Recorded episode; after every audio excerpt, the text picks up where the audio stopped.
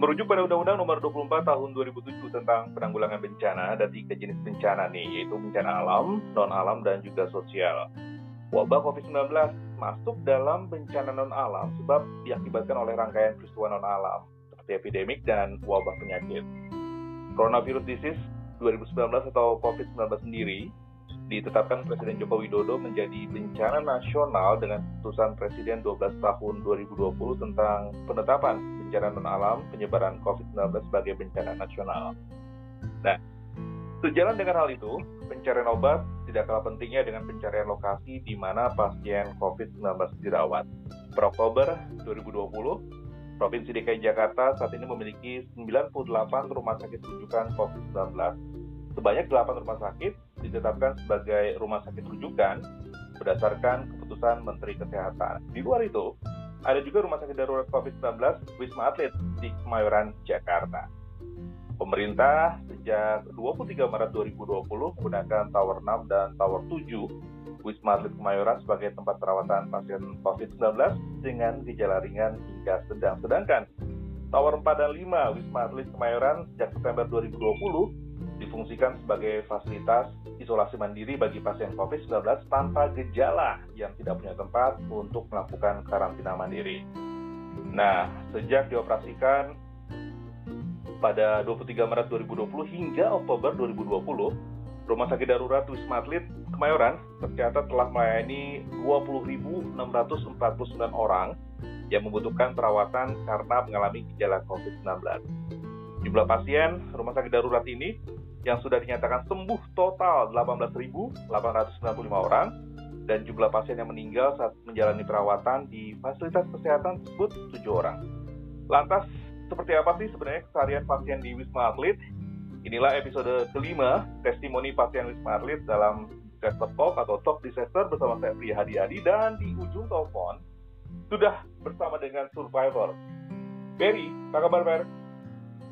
Kabar baik, Per ini udah sembuh dengan eh, COVID-19-nya setelah swab test kedua, betul? Setelah swab test kedua ya, betul, betul. Betul. Berapa lama Per waktu di rumah sakit? Waktu di rumah sakit darurat itu 11 hari lah, 11 hari. Hitungannya sih 11 hari ya dari mulai hari pertama masuk tanggal 17 terus keluar tanggal 27 September. 27 September. Oke. Okay. Yes. Fair kalau aku coba balik ke belakang lagi garis ke belakang, apa sih sebenarnya yang dirimu rasakan kali pertama merasakan kalau memiliki gejala COVID-19? Apa, Fer? Oke, okay, oke. Okay. Untung masih ingat ya tanggal-tanggalnya. Jadi eh, pertamanya itu tanggal 11 September, hari Jumat kalau nggak salah. Itu mulai ngerasa eh, badan itu suhunya naik pertamanya sih mungkin hari Kamis ya mulai gak enak tapi badan suhu badan masih normal gitu. Uh -huh. terus uh, ketika hari Jumat ketika tengah hari waktu itu lagi break uh, kok badan kayaknya mulai ngerasa suhunya udah mulai naik gitu loh. Terus ketika uh, pulang karena waktu itu nggak pulang tapi harus menemui temen dulu uh, itu mulai mulai kerasa tuh. Mungkin istilahnya geges atau apa ya kayak masuk angin tapi badan nggak enak.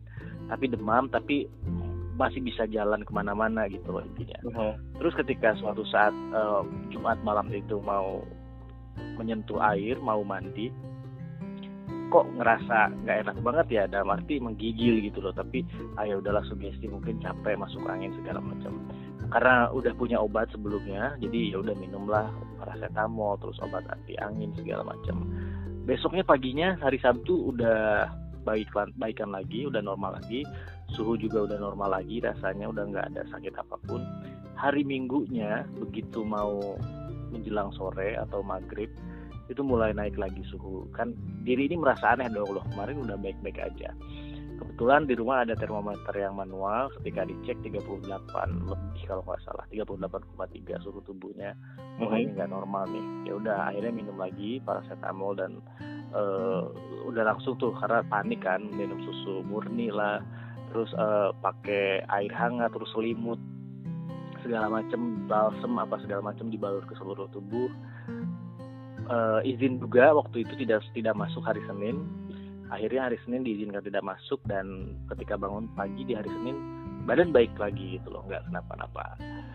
Tapi ketika hari Selasa eh, pokoknya Senin normal lagi Selasa itu udah mulai naik lagi akhirnya diri ini curiga kan waduh kok naik turun ya suhu tubuh ini ya sampai Selasa itu kalau tidak salah puncaknya 39 derajat Celcius akhirnya eh, itu waktu itu masih kerja tapi pulang eh, izin pulang cepet pokoknya uh-huh. setelah itu malamnya jam 10 karena masih gelisah kan kok badan suhunya masih konstan di 39 gitu loh paling berkurang okay. juga dikit 38 uh-huh. akhirnya ke rumah sakit lah memberanikan diri ke rumah sakit jam 10 nyampe rumah sakit kata dokternya memang curiga ada bakteri atau virus yang masuk.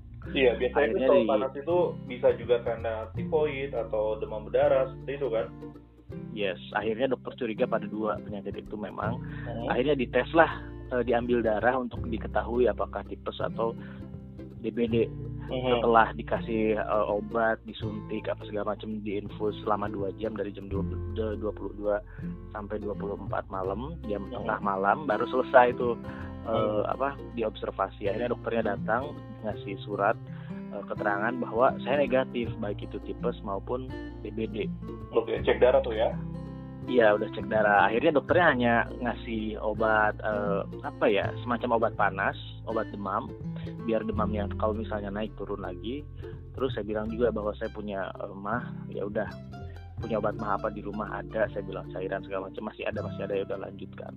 Selebihnya satu lagi uh, dokter itu cuma ngasih dua obat, satu obat demam, satu lagi vitamin kalau nggak salah. Uh, biar suplemen makan juga katanya karena kamu kelihatannya capek, stres jadi akhirnya kondisi tubuhnya seperti ini kata dokter ya. Oke. Okay. pulanglah itu besoknya hari Rabu eh, teman-teman saya nggak nanyain kabar gimana kondisinya. Uh-huh. ya udah mulai mendingan sih Rabu itu udah udah normal lagi.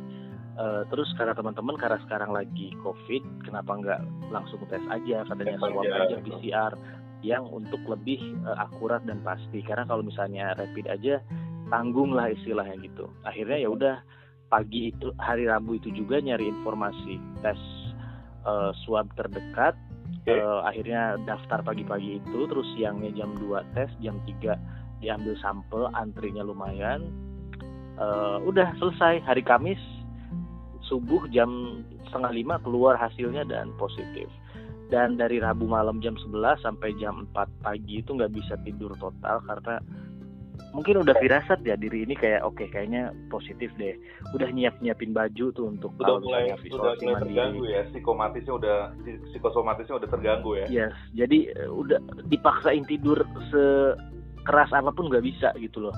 Uh-huh. uh, udah apa ya udah udah pakainya kayu putih dibalur udah segala macam cara udah ngedengerin musik apa nggak bisa tidur tidur juga. Akhirnya tanpa disengaja adalah WhatsApp jam setengah lima itu 4.30 pagi. Uh, berikut hasil ya pagi hmm. itu belum tidur juga tuh berikut hasil uh, laboratorium bla nah yang saya tahu hasilnya itu biasanya kalau ngelihat di sosial media teman-teman yang udah pamer itu cukup hasilnya COVID atau SARS-CoV-2 negatif gitu kan hasilnya udah toh itu aja keterangannya gitu loh. Yeah. Ini enggak, tapi ini ada nilai rujukan terus uh, apalagi ya skor apa segala macam itu membuat kita bingung gitu loh. Kenapa nggak langsung to the point aja bahwa saya negatif atau positif?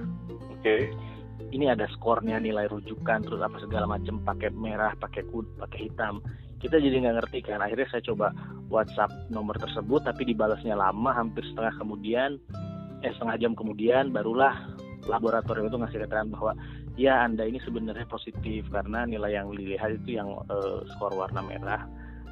Sementara yang hitam itu rujukannya berapa. Jadi normalnya harusnya segini tapi anda segini sehingga uh anda harus melakukan bla bla bla bla bla bla. Oke habis setelah itu saya langsung tuh karena sebelumnya udah ada firasat, jadi saya udah riset untuk uh, gimana kalau misalnya kita terdeteksi atau ter, dinyatakan positif harus ngapain harus ke mana? Uh jadi saya tinggal buka file-filenya oke saya harus telepon ke sini 119 kalau tidak salah atau 112 saya lupa. Sudah siap sekali berarti ya?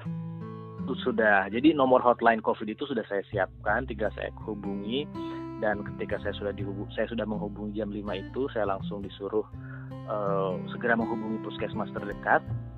Saya tinggal di kecamatan apa, terus uh, tinggal ke puskesmas itu nanti dikasih arahan atau langkah selanjutnya dari puskesmas. Sudah, mungkin dari situ dulu ya, sampai situ dulu. Tapi kenapa kemudian uh, memutuskan ke Wisma Atlet dari dari uh, gejala di, yang di observasi sama dokter ringan atau tanpa gejala atau statusnya gimana, Fer? Oke, jadi uh, pada saat itu yang saya tahu semua orang yang langsung dinyatakan positif itu memang harus menjalani isolasi kan mm-hmm. dan sudah tidak bisa isolasi mandiri di rumah masing-masing atau di tempat tinggal masing-masing meskipun kita tinggal sendiri gitu artinya tidak ada siapa-siapa mm-hmm. jadi yang saya pahami dan yang saya tahu pemerintah provinsi itu sudah menyediakan uh, fasilitas isolasi di rumah sakit darurat wisma atlet sana okay. dan ya udah saya nurut aja gitu loh. Ketika saya nggak bisa isolasi mandiri di sini oke okay, saya ikuti. Ketika saya ke puskesmas memang betul katanya anda harus melakukan isolasi. Sekarang udah nggak boleh kata pemprov hmm. isolasi di rumah masing-masing tapi harus di tempat yang sudah disediakan. Saat itu ya? Uh, tidak saat ada isolasi mandiri di rumah ya? Yes. Hmm, jadi ya udah saya langsung ikuti aja gitu loh. Saran dari pemerintah. Pagi-pagi jam 6 saya udah nyampe puskesmas. Ternyata petugasnya belum datang baru datang jam 8 jadi saya disuruh pulang dulu mm -hmm. uh, saya disuruh pulang nyimpen kendaraan segala macam terus ya udah saya punya waktu 30 apa setelah dua jam lah buat uh, beli sarapan. Terus kira-kira barang apa ya yang ketinggalan saya masukin tas lagi apa segala macam sorry Fes setelah itu jam 8 ya. Bentar. Ketika kamu udah dinyatakan positif COVID-19 protokol kesehatannya sudah kamu langsung terapkan? Semisal kamu keluar dari ruangan udah udah dengan masker sekarang keluar keluar ruangan pun selalu pakai masker kan. Oke okay, oke. Okay. Dan pada saat itu pun saya sudah pakai langsung jaket yang tangan panjang, lengan hmm. panjang, kakinya gitu. Jadi sudah seprotokol kesehatan mungkin sih dan dan apa ya selama ini juga berkegiatan atau beraktivitas saya nggak pernah pergi ke mana-mana setelah dari hmm, kantor hmm, pulang. Okay. Ya seperti itulah intinya semua protokol sudah kita coba patuhi sepatuh mungkin sih.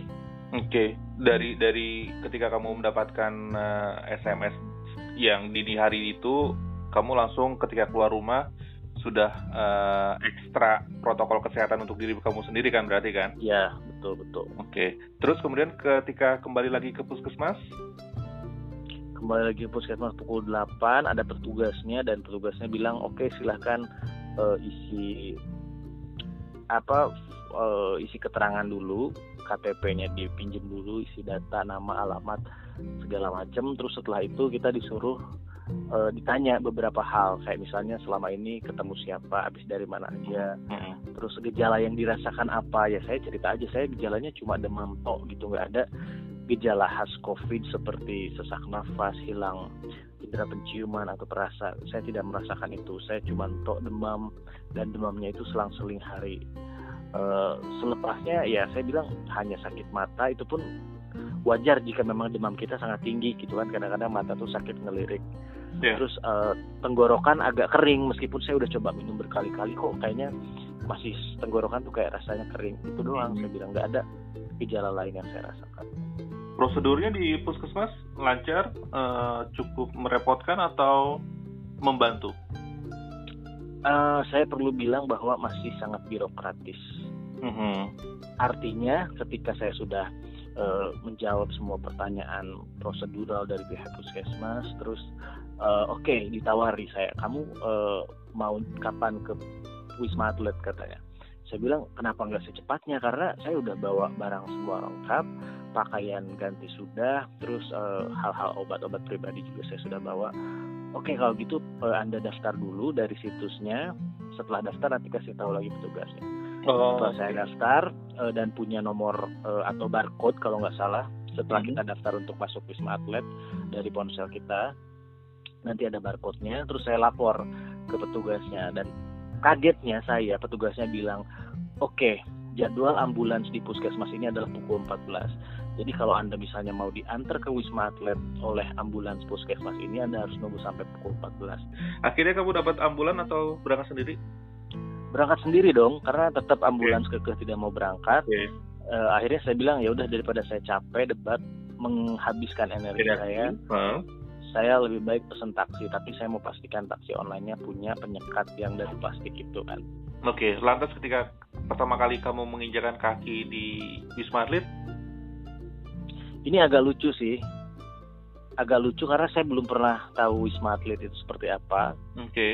Jadi Dan saya salah turun diri tanpa ada pendamping. Yes, betul. Uh -huh. uh, saya kan apa ya ketika salah turun gerbang saya sama bapak polisi atau TNI di sana yang jaga di gerbang satu disuruh bahwa pintunya bukan yang ini anda salah turun katanya coba jalan lagi ke sebelah sana okay. ya adalah satu kilo katanya satu kilo saya bilang. Itu Kamu kondisi sudah ya itu udah hampir jam 10 dan pada saat itu saya nggak ngerti matahari Jakarta mendekati ke utara itu sangat Panas. terik sekali ya. Jadi satu kilo itu kayak 100 kilo atau pokoknya kayak nggak nyampe-nyampe gitu dari satu gerbang ke gerbang lainnya. Saya mau hampir belok ternyata rumah sakit Kemayoran uh, apa mitra keluarga Kemayoran salah pintu okay. ternyata masih ada satu pintu lagi 500 meter. Itu kayaknya rasanya jauh banget gitu loh ketika sampai uh, di gerbang ada penjaga lagi dan karena saya keduluan sama yang pakai ambulans jadi mereka daftar dulu dan ambulans yang ketika tiba waktu itu juga mengangkut empat atau lima orang di dalamnya. Oh, Oke. Okay. Iya, jadi saya harus nunggu lagi di bawah terik matahari. Mereka registrasi dulu 10 menit baru saya. Terus ketika ambulans saya udah lewat, bapak-bapak penjaganya bilang, "Loh, kenapa nggak nebeng yang tadi aja? Pintunya masih jauh lagi," katanya. Mm-hmm. Sekitar 500 meter. Saya bilang, "Waduh, ini saya harus jalan lagi dengan tas yang memban nenteng baju dan segala bawaan itu saya bilang nggak apa-apa lah mudah-mudahan habis ini saya benar-benar olahraga keringat saya keluar panas saya turun itu dalam hati seperti itu akhirnya kamu udah dapat bekal setelah dapat dari dari puskesmas sendiri kamu udah dapat bekal surat gitu surat pengantar semuanya dari handphone jadi ketika kita sudah terdaftar kita tinggal nunggu eh, tinggal menunjukkan ini barcode-nya oke okay. jadi okay. Uh, saya tidak punya surat pegangan atau surat pengantar karena biasanya surat pengantar itu hanya mereka yang dengan gejala. Mm-hmm, Jadi dirujuk gejala, dari puskesmas ke RSD. Gitu. Sementara yang OTG itu kita cukup menunjukkan aja bukti kode kita booking ya, ibaratnya kode booking iya, ya. Iya kode booking. Setelah dari pos penjagaan satu kita ke uh, pos selanjutnya yang lebih dekat uh, ke tower itu. Terus dari situ baru diarahkan. Oh, Anda OTG ya, baik Anda harus ke menara eh, ke tower nomor 5 katanya yang warnanya merah saya menujulah ke tower 5 saya salah pintu lagi saya harus naik turun tangga lagi. Akhirnya sampai ke meja registrasi. Registrasi pun cukup cepat ya bahkan menurut saya ini paling paling paling ringkas. Dan saya percaya sih di situ petugas medisnya sudah benar-benar profesional sudah bahkan ada yang dari bulan April atau Maret katanya sudah di sana jadi mereka sudah terbiasa. Mm-hmm. jadi ketika di sana kita cuma disuruh menunjukkan KTP barcode atau bukti kita daftar.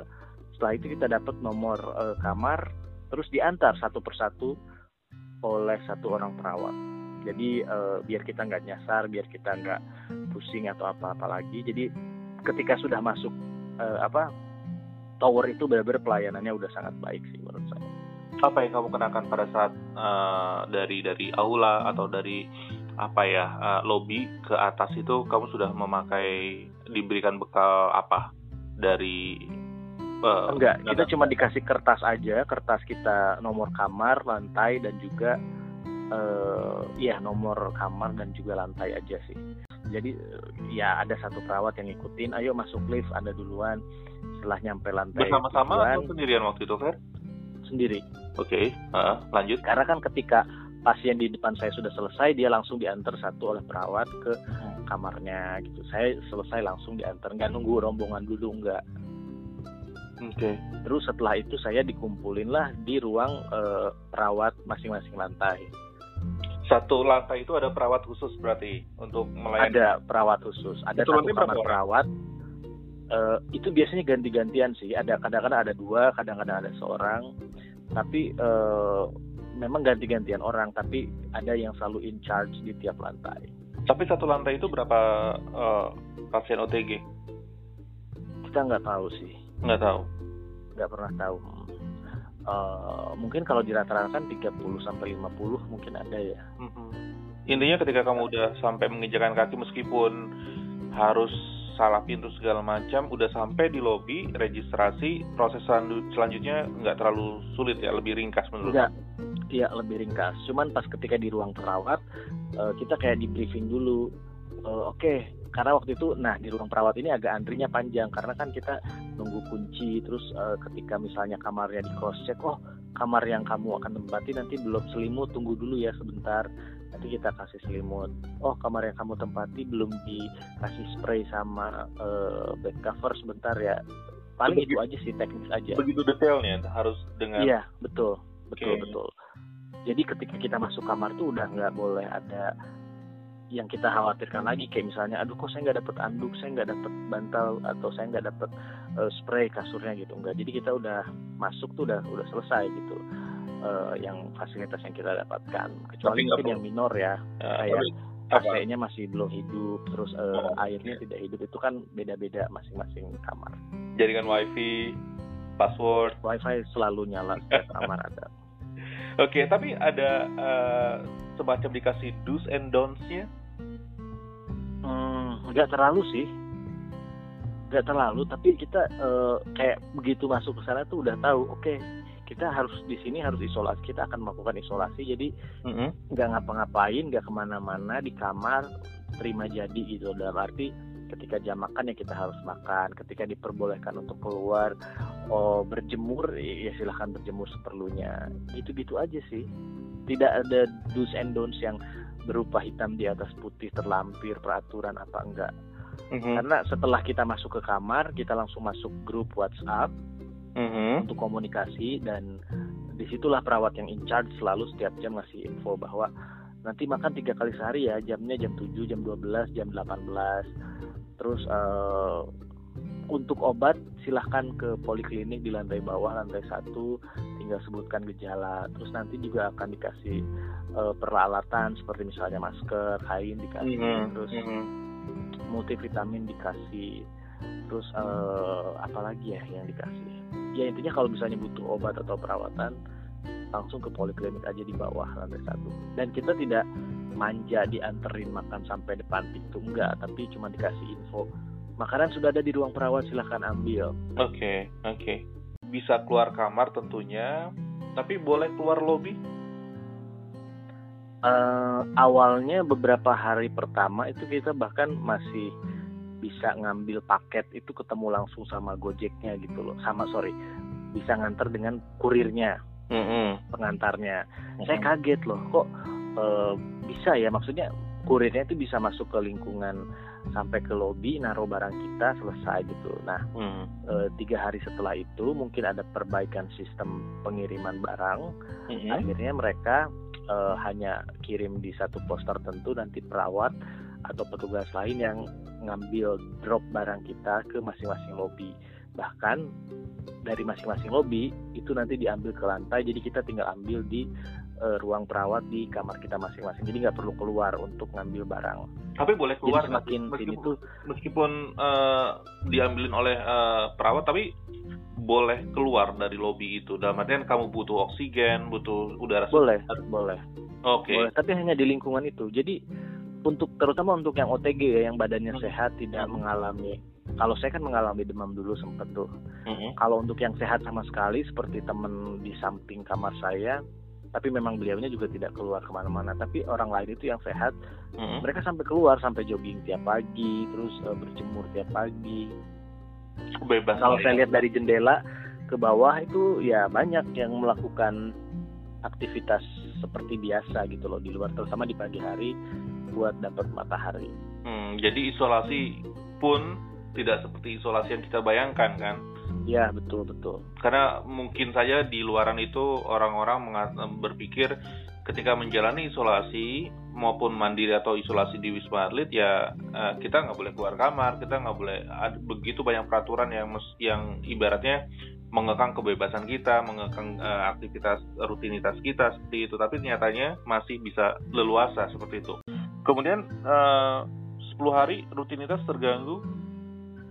Enggak sih, cuma ya memang apa ya yang saya sesalkan adalah saya tidak bawa laptop untuk berkarya seperti menulis lah atau apa pun gitu untuk melakukan kegiatan lainnya tapi memang saya sudah dibebaskan dari pekerjaan kan dalam arti hmm. jadi suruh istirahat gitu sama tempat kerja juga terus uh, selebihnya enggak karena cuma apa ya isolasi itu cuma membuat kita untuk tidak terhubung dengan dunia luar aja dalam arti secara kontak fisik ya agar tidak menular uh, ke orang lain. Intinya kan hanya itu isolasi mandiri itu tujuannya. Selebihnya normal kok. Tidak ada yang perlu harus dikhawatirkan? Tidak tidak. Karena selama kita OTG dan uh, badan kita fisik kita masih sehat sebetulnya kita kalau mau olahraga pun silahkan gitu kan. Kembali lagi tadi tidak ada yang terlalu dibatas-batasi gitu artinya jangan sampai justru orang itu malah jadi depresi atau banyak pikiran karena ada di ruangan kecil nah, ya, jangan sampai ya. itu terjadi gitu Betul, karena ya itu tadi seperti yang saya sampaikan tadi kan uh, kata isolasi sendiri sudah cukup uh, menakutkan buat sebagian besar orang karena isolasi uh -huh. ibaratnya uh, segala apa pun aktivitas terbatas dan begitu banyak larangan-larangan tapi nyatanya seperti Ferry alami selama 10 hari menjalani perawatan di rumah sakit darurat uh, COVID-19 Wisma Atlet aktivitas berjalan lancar tidak ada kekang yes. segala macam ya. Uh -huh. oke okay, selama 10 hari itu uh, ada hal yang paling berat uh, Ferry alami? Mungkin hari-hari pertama ya. Hari pertama kan datang hari Kamis itu badan masih demam. Uh -huh terus uh, kebetulan paracetamol saya hari itu hari hari terakhir gitu loh tiga dua butir lagi. Satu untuk siang satu untuk malam. Terus sorenya ketika paracetamol saya tinggal satu lagi saya turunlah ke poliklinik. Uh, ceritakan kondisi saya bahwa obat saya mau habis saya biasanya paracetamol ini mereknya. Terus kata dokternya oke okay, saya kasih paracetamol ini aja. Memang merek e, merek apa ya merek komersil sih obat warung atau apotek yang bisa kita dapatkan gampang tapi uh, setelah saya minum paracetamol saya sebelumnya di malam hari langsung besoknya sembuh. Tidak ada tidak ada keluhan apa pun lagi hari Jumat itu kayak demam saya sudah hilang. Nah saya curiga ketika Jumat sudah tidak demam Sabtu demam lagi kan karena kalau ngelihat pola seminggu terakhir seperti itu. Saya observasi Sabtu saya tidak ada tidak ada demam. Terus minggu pun tidak demam lagi Senin tidak oke berarti saya menyimpulkan bahwa saya sudah sembuh nih untuk kondisi demamnya gitu. Saya sudah tidak ada. Jadi cuma dua hari itu aja eh, kegelisahan atau kekhawatiran itu muncul. Takut misalnya aduh besok takut demam lagi aduh besok takut berkepanjangan demamnya. Tapi ternyata eh, tidak gitu loh dan kekhawatiran. Nggak bisa ngapa-ngapain. Terus kayak ya kita istilahnya kebebasan dan dunia luar kita uh-huh. terenggut gitu kan selama berada di isolasi itu juga enggak gitu loh bah karena ya saya masih bisa telepon atau video call dengan teman keluarga terus uh, hiburan juga untuk menghilangkan suntuk juga lancar karena wifi-nya ada di setiap kamar bukan di setiap lorong atau lantai tapi okay. di setiap kamar jadi dipastikan hal yang untuk membantu menjaga mood dan emosi dan psikologis kita tuh ada juga gitu loh. Jadi uh, cuma dua hari aja sih kekhawatiran itu muncul selebihnya kayak oh ini cuma beda tempat aja cuma dipindahin tempat kita aja. Biasanya kita tidur di rumah sendiri ini di sini gitu loh. Biasanya kita bekerja sekarang mungkin harus istirahat dulu. Okay. biasanya bebas ngapa-ngapain mau pergi ya sekarang dibatasi dulu. Hanya itu aja sih selebihnya.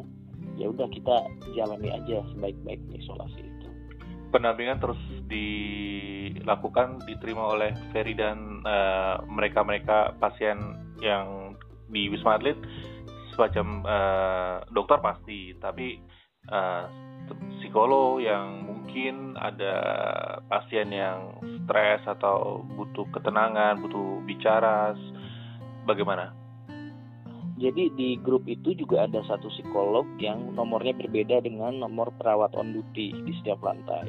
Uh-huh. Dan uh, setiap hari itu aktif gitu loh nomor psikolog itu uh, menyapa kita semua pasien di lantai itu. Jadi kayak selamat siang Bapak Ibu, silahkan jika ada yang ingin diceritakan uh, bisa langsung melalui pribadi uh, atau kalau misalnya kurang berkenan kita ada kelas terbuka juga setiap hari Senin dan Kamis pukulnya pukul berapa saya lupa waktu itu nah di situ ada konseling dan ada kayak semacam seminar uh, tentang kejiwaan tentang bagaimana mengelola stres dan menjaga psikologis agar tetap baik itu ada juga dan saya salutnya di situ sih maksudnya hmm. tidak hanya pengobatan fisik tapi psikis juga uh, didampingi di sana. Oke. Okay. Ferry 10 hari di sana apa yang? Setelah uh, yang pasti setelah 10 hari apa yang kamu dapatin? Setelah 10 hari yang saya dapatkan satu setengah kilogram bobot tubuh bertambah. Oke. Okay. Setelah kemarin di dicek karena sebelum masuk saya kan masih selalu konstan di 66 kilo. Terus kemarin iseng lah ngecek 67 setengah. Karena mungkin uh, makan kita teratur ya tiga hari sekali dengan jam yang pasti jam 7, jam 12, jam 18. Mm -hmm. Dengan karbohidrat yang cukup banyak, protein juga yang bahkan menurut saya itu proteinnya banyak mungkin karena untuk recovery badan gitu ya mm-hmm. terus ada buah-buahnya juga kalau nggak buah diganti dengan uh, susu susunya pun susu yang uh, ada bakteri baiknya dan juga ada susu yang benar-benar uh, susu buat anak-anak cerdas atau susu buat anak-anak aktif yang rasa coklat itu dan saya pikir wah ini makanannya lucu juga gitu nggak bikin kita boring gitu kan artinya ada variasi makanan yang okay. membuat mereka uh, mereka berpikir oke okay, pasien ini harus kita hibur gitu loh dengan cara apa pun mm-hmm. itu yang saya dapatkan dari segi makanan atau gizi terus kedua uh, menambah apa ya menambah keyakinan aja bahwa se ketat apa pun kita dengan protokol kesehatan se mau kita melarikan apa pun dari COVID-19 atau apa pun itu, mm-hmm. kita kemungkinannya pasti ada aja gitu loh, kemungkinan kenanya pasti ada. Kita pun ketika ditanya kena dari mana, kapan eh, tertular siapa, itu sudah sulit dijawab saat ini. Tapi uh, yang pasti setelah sadar, setelah mengalami hal itu langsung, kita jadi semakin sadar, oke, okay, selari apa pun kita, semenghindari apa pun kita, kita kemungkinannya masih ada gitu loh. Jadi ya semakin tersadar aja bahwa meskipun kita sudah standar protokol dilakukan tapi masih ada kemungkinan. Apalagi yang tidak melakukan atau menerapkan protokol kesehatan gitu. Jadi semakin sadar aja sih bahwa ya penyakit ini mungkin ada uh, ya penyakit ini memang ada gitu. Tapi kembali lagi ke masing-masing bahwa ya protokol itu tetap harus dijalankan sih dan hal yang terakhir mungkin tidak boleh stres ya dengan situasi seperti ini karena uh, dokter pertama yang saya temui yeah. ketika saya periksa darah itu bilang bahwa ketika kamu stres uh, badan kamu drop dari situlah kemungkinan virus masuk. Okay. Jadi sekarang ketika ada hal kecil apa pun yang masuk pikiran, saya mencoba untuk oke okay, jangan terlalu dipikirkan, jangan terlalu dipikirkan. Lebih ke situ aja sih. Sekarang udah merasa sehat-sehat? Sehat secara fisik sehat namun uh, kadang-kadang nah kemarin sebelum swab terakhir itu uh-huh. itu masih selalu dihantui gitu kayak dikejar-kejar oke kalau misalnya nanti negatif lagi gimana ya uh-huh. uh, ternyata seminggu setelah keluar dari wisma kan masih masih ada positifnya uh-huh. tapi gennya tuh udah negatif jadi itu juga uh, hasilnya nggak ringkes negatif tapi ada beberapa poin gitu ada beberapa rincian yang satu positif tapi yang kedua gennya negatif artinya kata pihak laboratoriumnya sih udah proses recovery penyembuhan tes aja seminggu lagi pasti negatif katanya pasti udah sembuh total uh-huh. karena ini sesungguhnya tujuh hari setelah keluar dari wisma itu terlalu cepat katanya minimal harusnya 10 hari okay. sampai 14 hari oke lah setelah itu saya tes lagi minggu lalu artinya 14 hari dari keluar wisma ya akhirnya hasilnya negatif oh. semua. Ferry Prihardi, seorang survivor COVID-19 yang saat ini sudah keluar dari Wisma Atlet, sudah menjalani aktivitas seperti biasanya, Fer ya? Sudah, sudah, sudah, sudah normal lagi. Oke, okay. Ferry Prihardi, terima kasih atas waktunya. Kementerian Perencanaan dan Pembangunan Nasional PPN atau Bappenas dalam akun Instagramnya saya lihat saat ini menunjukkan tahapan prosedur pengajuan isolasi mandiri di fasilitas pemerintah. Ada beberapa syarat yang harus dipenuhi. Pertama, pasien yang diterima hanya yang benar-benar tanpa gejala atau non-komorbid. Bila gejala ringan, sedang, dan komorbid tidak bisa dirujuk di fasilitas isolasi mandiri Kemayoran Kedua, jangan datang sendiri agar tidak salah lokasi. Itu fair, tidak salah lokasi fair ya. Kemudian, eh, bagaimana prosedur pengajuannya bila telah memenuhi syarat tersebut? Pertama, memiliki hasil lab PCR positif COVID-19. Kedua, melapor ke gugus tugas COVID-19 RT atau RW. Ketiga, Laporan diteruskan ke gugus tugas kecamatan dan puskesmas kecamatan. Keempat, tim puskesmas kecamatan melakukan uh, assessment terhadap hasil lab PCR. Kemudian jika benar dan merupakan pasien tanpa gejala, pasien dirujuk ke flat isolasi mandiri Kemayoran. Keenam, puskesmas kecamatan mendaftarkan pasien secara online. Nah, ketujuh, tim di flat isolasi mandiri Kemayoran akan memverifikasi pendaftaran melalui sistem dan kedelapan jika data valid, pasien akan disetujui untuk menjalani isolasi mandiri di flat isolasi mandiri Kemayoran. Itu tadi testimoni dari Ferry Prihardi, seorang survivor COVID-19 untuk Talk Disaster episode kelima, testimoni pasien Wisma Atlet. Saya Prihadi Adi, semoga apa yang sudah saya bicarakan atau saya obrolin dengan Ferry bisa menjadi manfaat buat uh, pendengar Talk Disaster. Feel free untuk diskusi dan semoga kita selalu sehat-sehat terus dan semoga COVID-19 segera berlalu. Saya Prihadi Adi, pamit undur diri. Terima kasih telah menyimak Talk Disaster. Sampai jumpa.